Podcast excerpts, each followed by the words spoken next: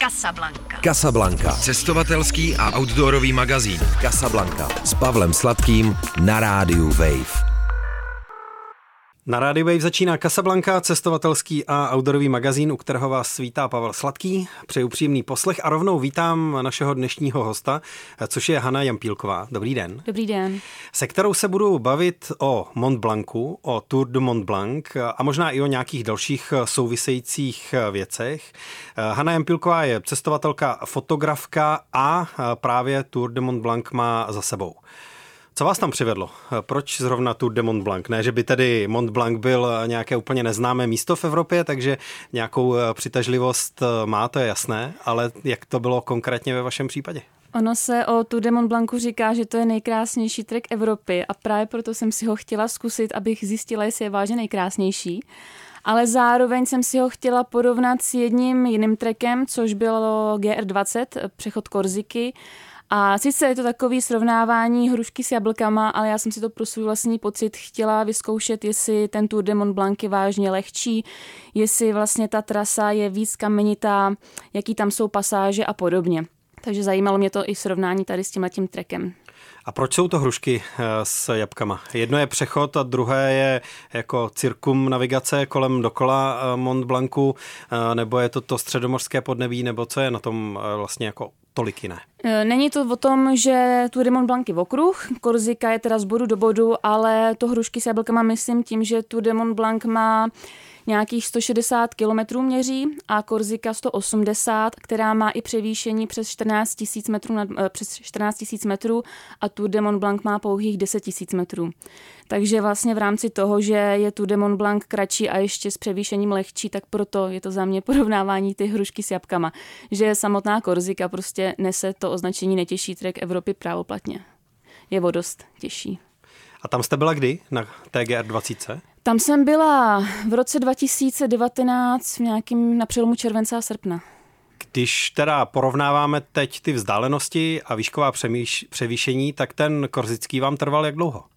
Ten korzický mi trval 10,5 dne a Mont Blanc bylo 7 dní. Protože to jsou oba časy, které jsou jako pod tím, co se tak obvykle uvádí, ne? Většinou uh, no, si uh, na to lidi počítají o trochu víc. Ano, ta Korzika má Víceméně se chodí 15 dní, protože na té Korzice máte 15 chat po té cestě a vlastně každý si to rozděluje, že každý den jde přes tu chatu neboli spí na té chatě, takže si to nejvíc lidí dává na těch 15 dní, ale na internetu se dočtete, že to je takový 10 až 15 dní se udává. CCA. Takže my jsme to měli, trošku jsme to pak hnali, ono ta Korzika je vlastně nejtěžší na severu, kdy za den třeba ujdete jenom 12 kilometrů a potom ten jich tam už to napálíte a jdete třeba každý den 20, 25 kilometrů. A jak to bylo eh, u Mont Blancu? A to jak teda s chatami, se spaním, protože to ovlivňovalo celé přípravy, ne? Eh, to je vlastně jedna z věcí, co ovlivní ty přípravy, že jsme řešili teda, jak budeme spát nebo kde budeme spát a na tom Tour de Mont Blancu jsou dvě možnosti, že buď můžete spát na těch refugích, na, na chatách, na horských, anebo po kempech. Případně ještě bivak. Eh, co se týká těch chat, tak když, vlastně, když tam jdete v ty nejvíc turistické měsíce, což je červenec a srpen, tak si ty chaty musíte rezervovat dlouho dopředu.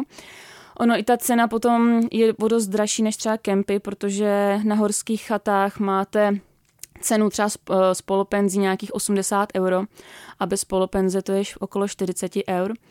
A co se týká těch kempů, tak kempy jsou o dost levnější, jich tam po cestě opravdu strašně moc a ta cena se pohybuje okolo 7 až 12 euro za osobu na noc. Potom vlastně tam máte i to bivakování a to je možný pouze na francouzských a italském území. Francie to má povolené, má na to i určitá vlastně místa označená na mapách. Itálie to má možné taky, ale co jsem se dočetla na internetu, tak to je možný pouze ve výškových metrech 2500 a výš, že můžete spát na divoko a Švýcarsko má tuto možnost absolutně jakoby nemožnou. Tam musíte pouze po kempech nebo těch horských chatách. A vlastně Takže my... Švýcaři prostě potvrzují uh, svoji uh, pověst toho hodinkového přesného národa uh, plného pravidel a tam se prostě nesmí věci, co se ve Francii za hranicí smí. Je to tak. Samozřejmě našli jsme pár lidí, co řekli, helej se, Jde to i mimo kempy, ale my jsme prostě to nechtěli porušovat a vždycky jsme byli v těch kempech. Říkalo se, že se pak platí velký pokuty, nechtěli jsme to riskovat, takže jsme prostě po každý šli do kempu. A nějakých tadyhle 7 až 12 euro, nebo nejvíc 12 euro pro nás prostě nebylo hodně. A my vlastně to s, s paní jsme řešili každý den, kde přespíme, protože jsme si každý den vlastně plánovali trasu a podle toho jsme si jakoby koukali, jestli teda budeme bivakovat nebo jestli zvolíme ten kemp podle toho, kde se zrovna budeme nacházet. Takže jste šli s nějakými tarpy? Já jsem měla tarp a my jsme vlastně šli ve čtyřech a byli jsme rozdělení, chtěli jsme právě sudej počet právě proto, aby jsme se rozdělili že si to poneseme všechno na půl. Takže já jsem měla s kamarádem tarp, pak byla ta druhá skupinka, co měli ve dvou zase stan.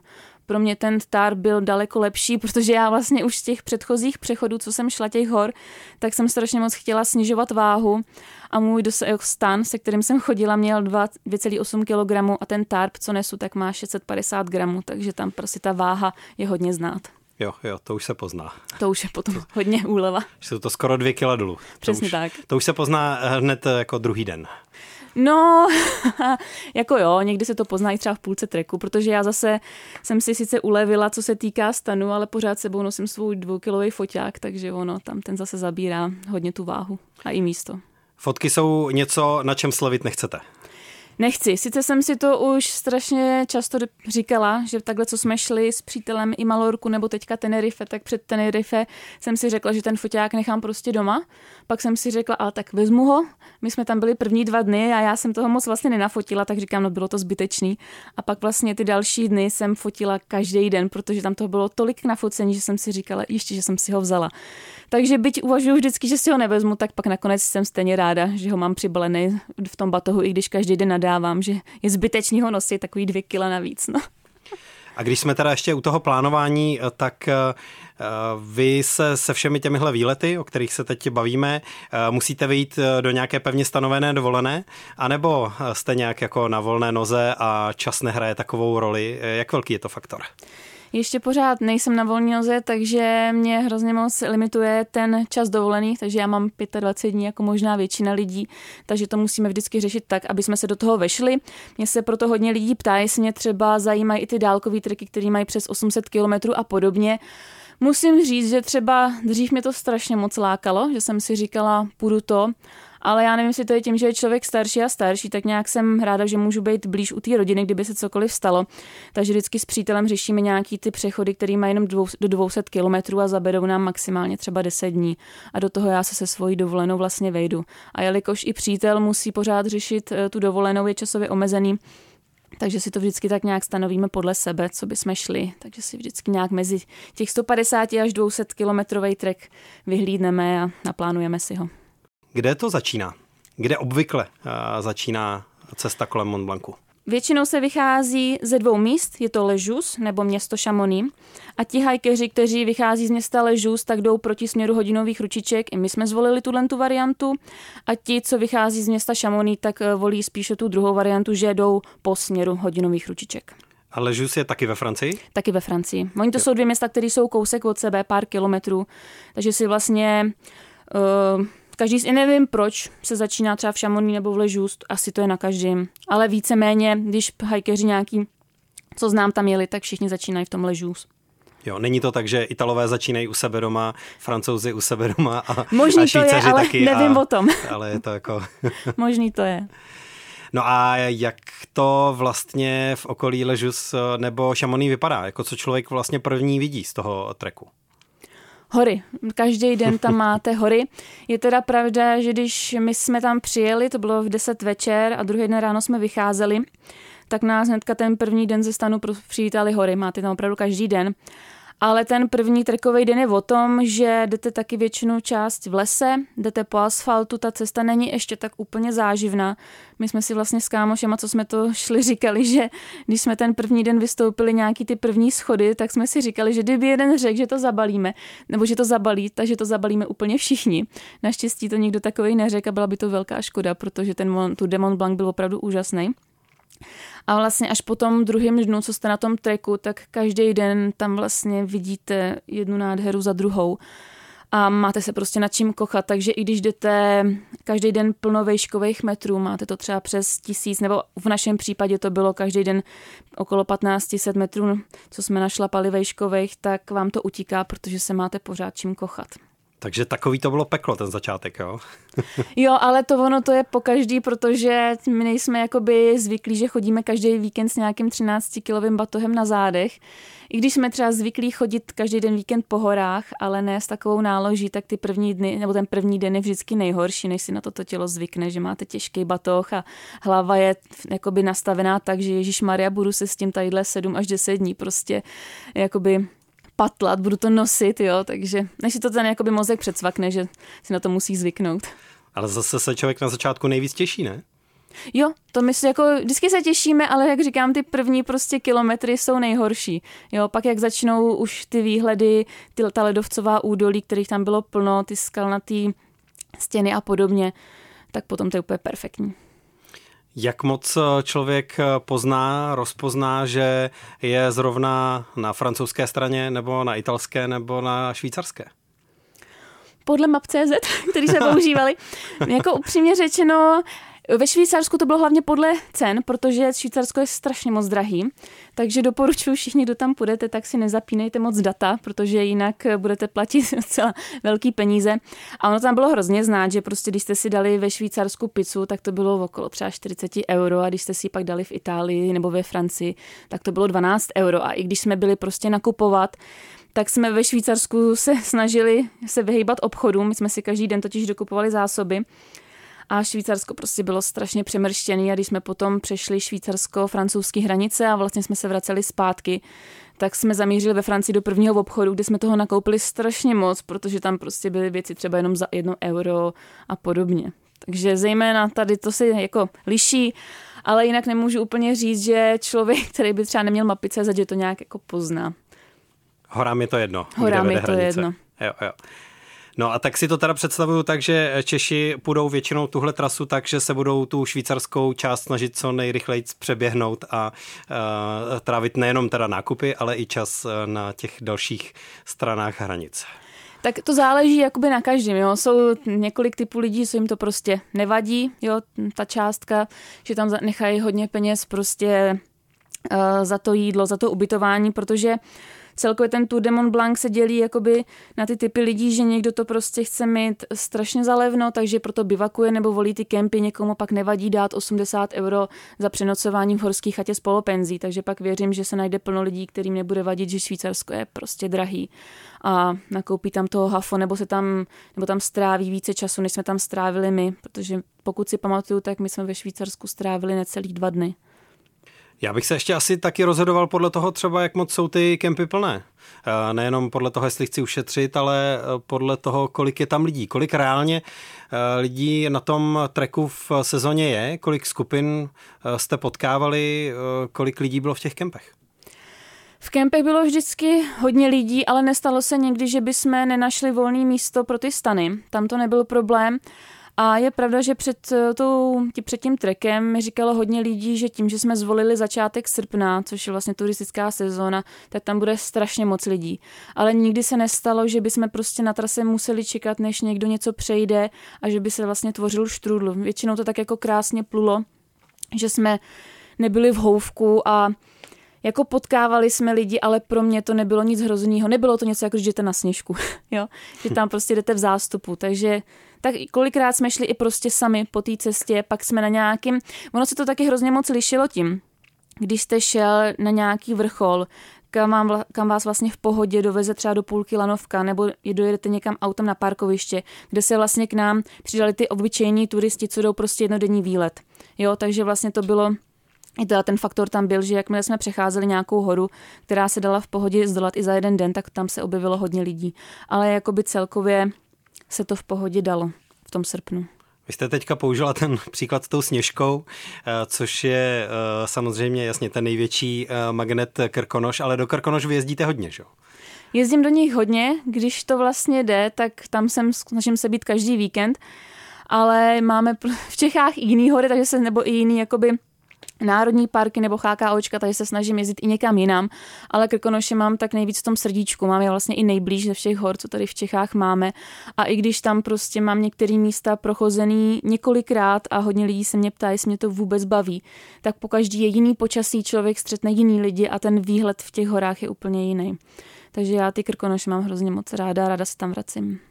Já jsem totiž nedávno narazil na nějakou recenzi knih Miroslava Nevrlého o Krkonoších. Nevím, jestli to byla zašlá chuť Morušek nebo eh, nějaký eh, jiný spisek jeho o Krkonoších. A v té recenzi eh, se psalo něco v tom duchu, jakože soudný člověk už dneska do Krkonoš vlastně nejede. Protože to, co tam bylo za Miroslava Nevrlého, nějaká ta opuštěnost jako českých severských hor, tak to je nenávratně pryč. Ale já s tímhle s tím výrokem úplně nesouhlasím, protože si myslím, že když člověk eh, pomine Sněžku a několik eh, pár dalších eh, jako přetížených míst v Krkonoších, tak to tam pořád najde, ne?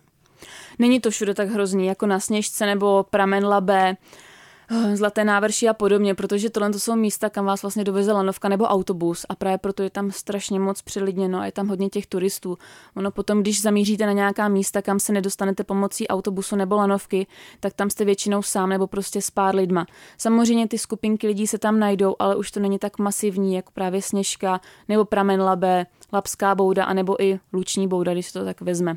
Jo, pokud jdete třeba na tu polskou stranu Krkonoš, která není až tak třeba pro lidi známá a je trošku těžší, protože tam je to několik kilometrů, když tam chcete udělat okruh až na tu polskou stranu, tak třeba za ten den ujdete třeba 22 až 25 kilometrů, což není pro všechny. Takže tam tolik lidí nestřetnete. A i na té české straně eh, místa, jako jsou Rýchorská bouda, nebo tak, eh, která jsou prostě trošku jako stranou. Přesně tak, Rýchory jsou moc pěkný, ty jsou nejkrásnější na podzim, protože tam ten Rýchorský prales je úžasný. Nebo třeba taky máte i Černou horu, okolí Černý hory, eh, hory, pardon, Malou úpu, pomezní boudy, tak to jsou pořád místa, kde se dá dělat okruhy, kde nestřetnete tolik lidí. Posloucháte Casablanku, cestovatelský a outdoorový magazín Radio Wave. My jsme s Hanou Jampilkou před chvilkou odbočili z, z Mont Blancu ke Krkonoším, ale teď se zase vracíme. Jedna ze zajímavostí toho, jak vy jste absolvovali uh, Tour de Mont Blanc, bylo, že to bylo ještě za dost přísných covidových pravidel. Takže si dokážu představit, že to, že ten trek prochází právě třemi zeměmi, jako mohlo být zajímavé v rámci těch příprav.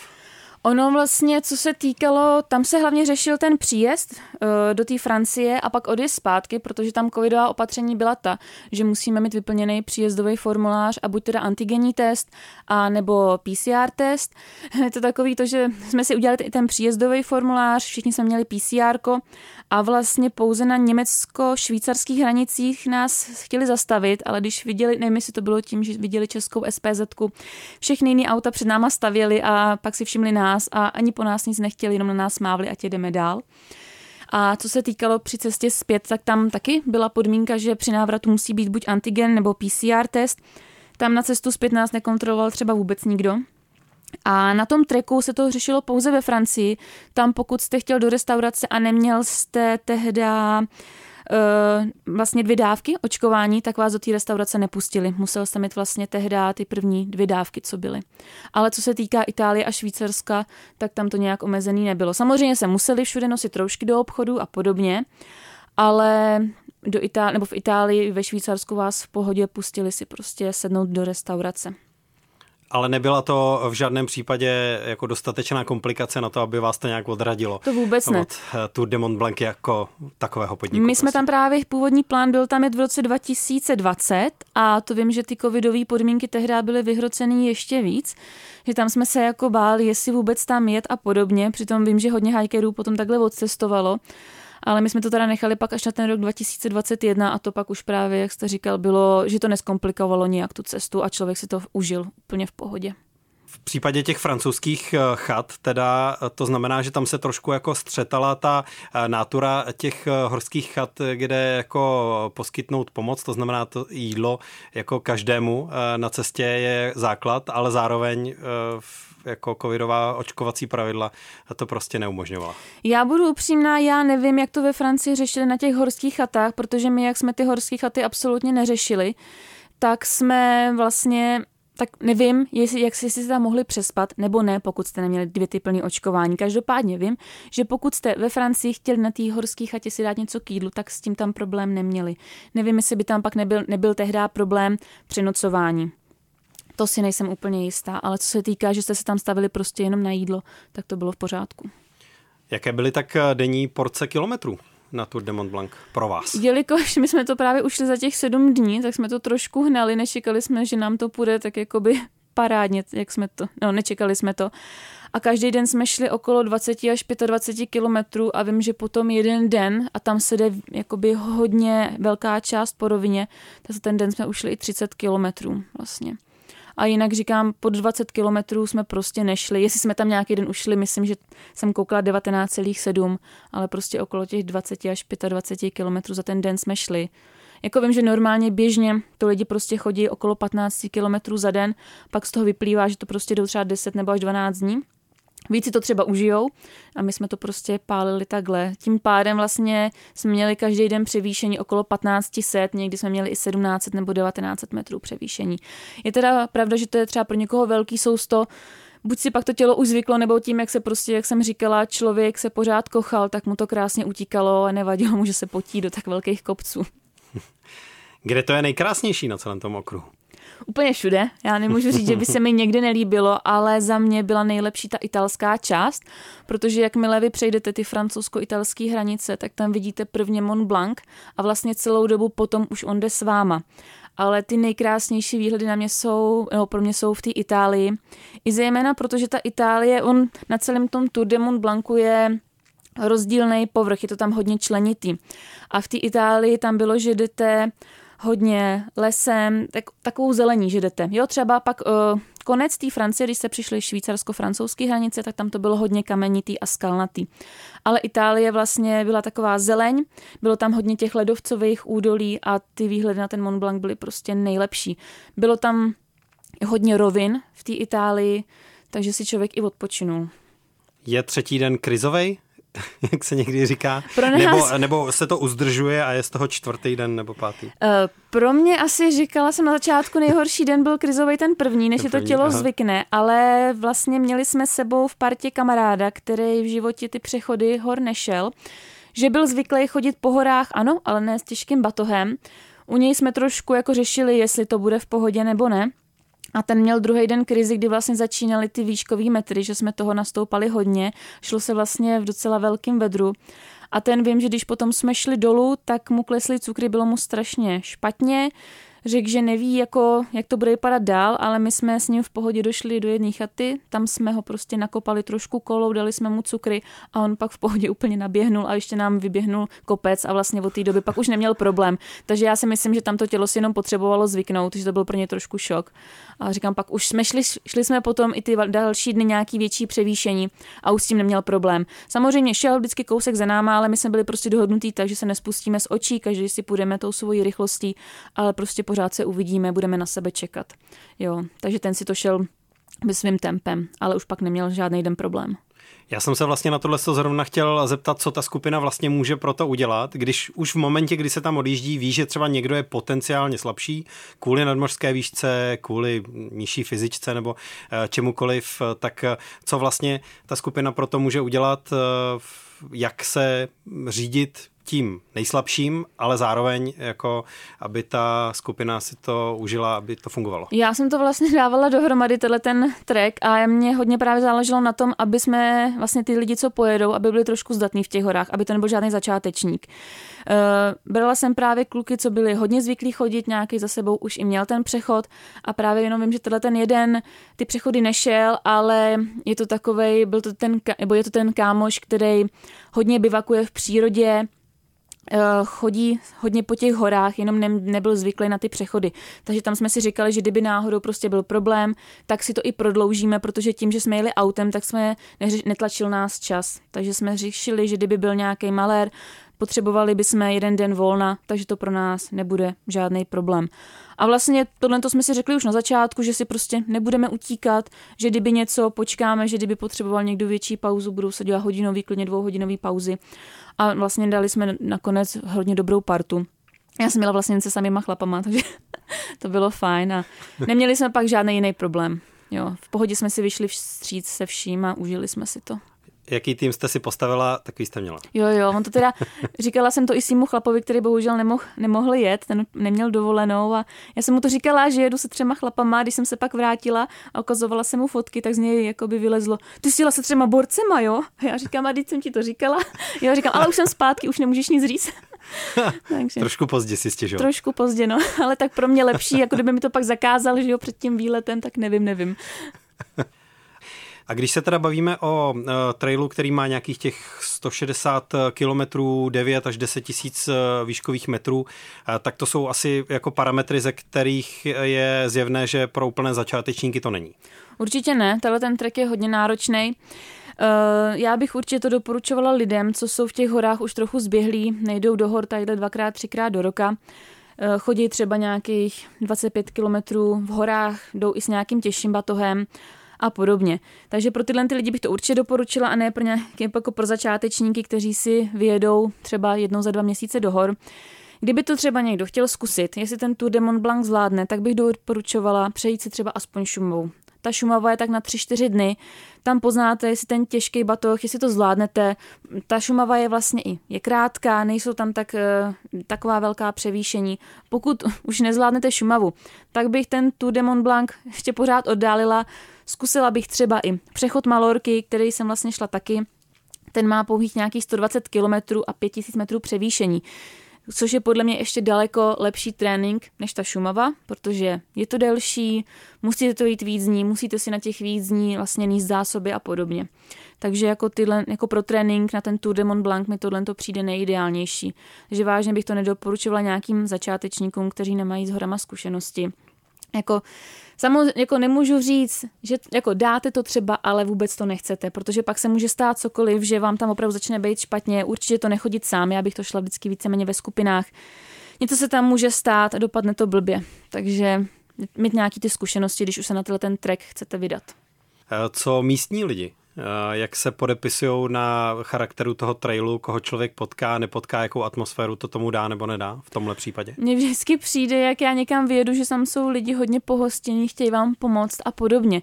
Tady jsme se tam nesetkali nějak s nikým, kdo by nám neporadil, všichni byli strašně moc ochotní, poradili nám jakoby ve Francii, nebo poradila nám tam jedna holčina, to úplně nevím, jestli to tak je, že pokud vlastně chcete bivakovat ve Francii, tak to jde vždy kdekoliv, pokud jste jeden kilometr vlastně od eh, dopravní komunikace. Neskoušeli jsme to nikdy, ale bylo nám to tak řečeno, že to funguje, takže třeba tip pro někoho, kdo se tam bude chystat. Ale říkám jinak, strašně moc hodný lidi, co jsme tam potkali, ať ve Francii, Itálii nebo ve Švýcarsku. Je pravda, že třeba řešili jsme, že tady nejsou skoro žádní Češi, my jsme teda všechny zdravili bonjour nebo že jo, halo a podobně a říkáme, hele, tak pojďme teďka řeš, jako zkusit pozdravit ahoj. Tak jsme pozdravili asi prvního ahoj. Je, ahoj Češi, že jo. Takže ono více mi najdete tam i třeba strašně moc Čechů na tomhle treku, jenom to chce zdravit jako po nás, po Česku. Co jídlo eh, na tom, eh, na tom treku? No, my jsme zvyklí nosit na ty treky, že si nosíme svůj vlastní vařič, svůj vlastní, vlastní ešus a že si bereme z Čech k snídaní Tak tam by to byl asi i problém s nějakým rozděláváním, mohně se o něco pokoušet Určitě, na, na tam to je trailu, zakázaný, ne? jo, takže můžete pouze buď v těch kempech, nebo, nebo prostě můžete pouze na vařiči, jo, hmm, nesmíte hmm. tam rozdělávat oheň, to tam je všude zakázané. Ale každopádně z Čech jsme si dovezli ovesní kaše, bereme si třeba tu nějaký sříž, což jsme se teďka naučili, že nebereme ty různá instantní jídla jako uh, co vlastně prodávají na tom trhu. Bereme teda jenom rýži s tuňákem, pak nějaký ty tyčinky, nějaký sušený maso, eh, bombóny, sušený ovoce a podobně. Ale co jsem se vlastně teďka, co jsme byli na Tenerife, tak jsme tam potkali skupinku, která třeba řekla, že dělá to, že když ví, že každý den se půjde přes nějaké město nebo vesnici, což se šlo i na tom Tour de Mont Blancu, takže nenesou ešus, nenesou vařič, tím pádem nemusí ani níst tolik vody, z které by si potom uvařili, dokoupí si zásoby vlastně v těch obchodech, a vlastně ráno třeba prostě snídají housku se salámem, rá, eh, přes odpoledne si dojdu do nějaké restaurace na jídlo a večeři pak taky nějak udělají z toho, co si koupili. Jde potom o to, jestli člověk, co tam jde, chce mi třeba za ten jeden den aspoň jednou to teplé jídlo, nebo si chce pak uvařit čaj, který si vlastně bez toho ešusu a vařiče neuděláte. Jo. Takže to zase je, že jsem si i já sama říkala, že pokud půjdeme nějaký další trek, kde budeme třeba jistotu toho, že si každý den budeme moct někdy něco koupit, tak to třeba uděláme takhle, že ušetříme nějaký ty gramy, nebo, nebo nebudeme muset tahat tolik věcí, takže ušetříme i místo a budeme si pouze nakupovat po těch obchodech. Jde zase o to, že utratíte potom nějaký ty peníze v těch obchodech, takhle z Čech máte někdy ty věci levnější, takže si tam dovezete ty levnější věci. Ale je pak pravda, že na tom Tour de Mont Blanc nám už asi po třech dnech lezla ta ovesná kaše ušima. Takže jsem ji vlastně pak ty další dny už jenom nesla v batohu a každý den jsme si koupili na ráno nějakou housku se salámem nebo něco sladkého nebo nějaký ovoce a podobně. Já teda v těch ovesných kaších eh, na různé způsoby taky dost jedu, tak přemýšlím, jestli by se mi nepředl dřív ten tuňák. To třeba ne, já jako na těch výletech, já mám toho tuňáka s tou rýží strašně moc ráda, ale co pak je, že když přijedeme domů, tak tam ho nemůžu ani vidět. Jo, jo, ale třeba na těch trekách tam mi to nevadí, protože tam, jak člověk každý den jde a vlastně k svačině si dá jenom tyčinku nebo tu sušený maso nebo ovoce, tak pak se na tu večeři, kde je ten tu nějak s tou rýží strašně moc těší a právě proto mi to hrozně moc chutná. Ale jak pak třeba si to dáme doma, že si jenom řekneme, uděláme si jenom třeba tu nějaká se rýží, říkám, ne, prostě já to nemůžu ani cítit. Tu nějak má pauzu, několika Přesně měsíční, tak, ano. jo? No, jak kdy, no přes tu zimu ano, přes tu zimu má několika měsíční, ale v tom létě třeba jen tak měsíční a pak už to zase rozjedeme. A my to hodně střídáme, že se do toho tu nějaká třeba i něco přihodíme. Hm, teď úplně to na mě nenapadá, co, ale víceméně bereme ty tuňáky s fazolema třeba nějak ochucený a ne takový ty klasický jenom v tom oleji, že ať to má taky nějakou chuť. Casablanca. Casablanca. Cestovatelský a outdoorový magazín. Jsou různé hory na světě, které se obcházejí kolem do, dokola a má to vlastně jako náboženský význam. Eh, obchází se hora Kailash v Tibetu, obchází se různé hory, jejichž eh, jako božstva se tím takhle vzývají. Na Tour de Mont Blanc to takhle úplně není, protože v Evropě to takhle nefunguje, ale není v tom, není v tom stejně jako kousek takové nějaké jako magie, že člověk krouží 10 dní nebo 7 dní, záleží, eh, kolem jedné hory pořád tak trochu jako upírá zrak k ní, jestli je vidět zrovna nebo není vidět, nebo jestli z téhle strany a z tohohle státu vypadá jinak eh, a je to, tak, je to takové jako maličko vzývací, nebo není? No pro mě to bylo, protože wow, Mont Blanc, že jsem ho jako v životě neviděla a jako by těšila jsem se na tuhle tu horu a je pravda, že prostě člověk, když okolo ní každý den jde, tak jako i z každých úhlů si prostě říká, wow, to je nádherný, to se není možný, jo, tyhle ty scenérie a podobně. Ale celkově já, když prostě jsme na nějakým treku, který obcházíme, má jakoby je to okruh, tak pro mě je to hlavně, tyhle ty treky jsou jakoby wow v tom, že si člověk jako vyčistí ty myšlenky, odpočine si od toho, co je doma. Já to mám zase prostě takhle. Jo, že jakoby vypne, úplně zapomene na to, co je doma a tím vlastně pak, jak už to dokončuje, tak si řekne, tak už to zase končí a už zase tohle, to zase tyhle ty starosti a podobně.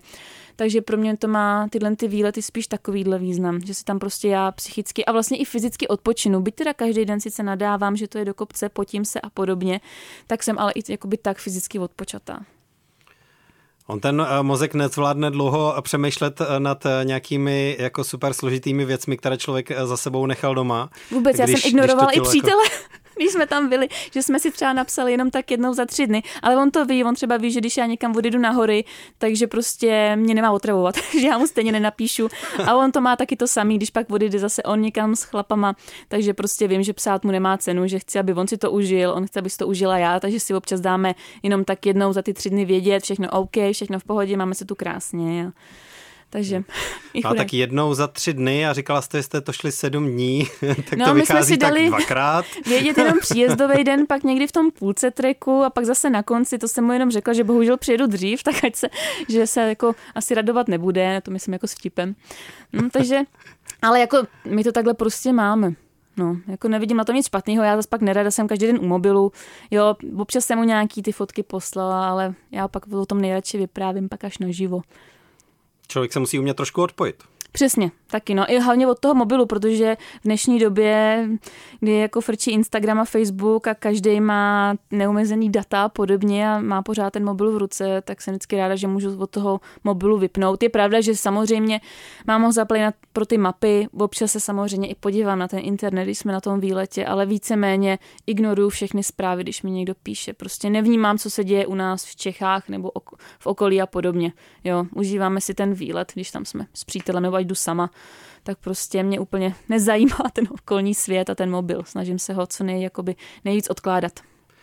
Po GR20 a po Tour de Mont Blanc, eh, nebo po Tenerife teda, eh, eh, co jsou třeba další cíle v Evropě, na které byste se chtěla nějakým podobným způsobem, o jakém se tady teďka dneska bavíme, vydat? Máme vlastně s přítelem na červenec naplánovanou, naplánovaný trek Alta Via, což je přechod Dolomit, měří to nějakých 120 kilometrů a vlastně já jsem ho vymyslela proto, protože ta Alta Via se pere s Tour Blancem, kdo z nich je nejkrásnější trek, protože je hodně hikerů, co říkají, že Alta Via je nejkrásnější a právě, že někdo, že ten Tour de Mont Blanc je nejkrásnější. Takže si to vlastně zase chci jet porovnat, jestli to je pravda, nebo který z nich je hezčí. A vlastně ten trek má jenom těch 120 kilometrů, takže jestli nám to zabere nějakých 6-7 dní, má to nějakých, myslím, 8 nebo 6-7 tisíc převýšení, já se teďka úplně nepamatuju, takže takový pohodový trek pro nás. A jinak, pokud bych chtěla ještě něco, tak jsem občas přemýšlela, že bychom šli GR54, což se říká, že to je nejtěžší přechod Alp. Tak to by nás hodně zajímalo a pak už máme spíš s přítelem takový ty plány, že bychom se chtěli podívat na Nový Zéland a podobně. Jako jít třeba uh, přechod ne, ne, ne, uh, on tam chce jet hlavně tedy přítel, právě protože se tam natáčel pán prstenu a chtěl by se podívat po těch místech, kde se to natáčelo. Takže žádný přechod bychom tam neplánovali, spíš si počít auto nebo dodávku a vždycky jakoby stan, nebo spát v autě a užívat ten Nový Zéland jenom tak jako road trip. Takže je to takové nekončící hledání toho, eh, co je nejkrásnější. Přesně Jestli tak. teda Korzika, krása, potom teda Mont Blanc, když se říká, že je nejkrásnější, ale potom možná, že Dolomity by mohly být ještě krásnější a pak ještě nějakého pána prstenu do toho přihodit, protože... Ještě možná, no. My jsme se ještě bavili o tom, že bychom šli tu stezku Českem, ale jelikož, jak říkám, jsem omezená trošku dovolenou, uvidíme teda, jak to bude do budoucna, tak jako by můj takový největší sen je obejít si Česko. Já už jsem to plánovala na minulý rok, to to úplně nedopadlo, uvidíme, co prostě bude v budoucnu, buď to, to dáme, nebo to nedáme, ale je to takový můj největší sen, protože, jak jsem říkala, plno lidí se mě ptá, jestli mě zajímá třeba i pacifická hřebenovka, ta mě třeba zajímala tři, čtyři roky zpátky, ale já jsem k tomu neměla úplně parťáka a teď, abych pravdu řekla, se mi až na takovýhle dálkový trek nechce. Ale právě třeba ta stezka Českem, právě protože jste doma pořád a kdyby se cokoliv stalo, tak jsem za chviličku doma, tak tam mě právě láká, že to je krásných 2000 kilometrů a kdyby cokoliv, tak jsem za chviličku doma. A kolem dokola. Kolem dokola začít, samozřejmě. začít někde co nejblíž domova a pak se tam zase vrátit po vlastních? Tak já jsem přemýšlela, že bych třeba začínala Šumavou. Ta Šumava, já jsem ten přechod Šumavy vlastně šla taky, mně se ta Šumava strašně moc líbila a vlastně tím, že ta Šumava není pro začátek tak těžká, tak jsem si uvažovala nad tím, že bychom šli Šumavu. Jako první, že bychom začínali od Šumavy, šli bychom pak prostě bez Kidy a podobně takhle dál přes Krkonoše a zpátky do Šumavy. A v létě? Nebo spíš v, v létě. Nějaké, v létě, abych nemusela níst tolik věcí, aby ten batoh nebyl tolik těžký, protože kdyby se to pak šlo už třeba na začátku jara nebo začátku, na, začátku podzima, tak člověk už musí řešit, že víc třeba prší, je chladnějc po večerech a už brát uh, víc věcí na sebe. Takhle, když by to šlo přes léto, tak bych začala třeba někdy v půlce května. Hostem Kasablanky byla Hanna Jampílková. Díky moc za návštěvu tady ve studiu Radio Wave. Já také moc děkuji za pozvání, mějte se krásně. Casablanca. Casablanca. Cestovatelský a outdoorový magazín. V džungli, v poušti, uprostřed oceánu. Poslouchej Casablanku jako podcast. Kdykoliv a kdekoliv. Více na wave.cz lomeno podcasty.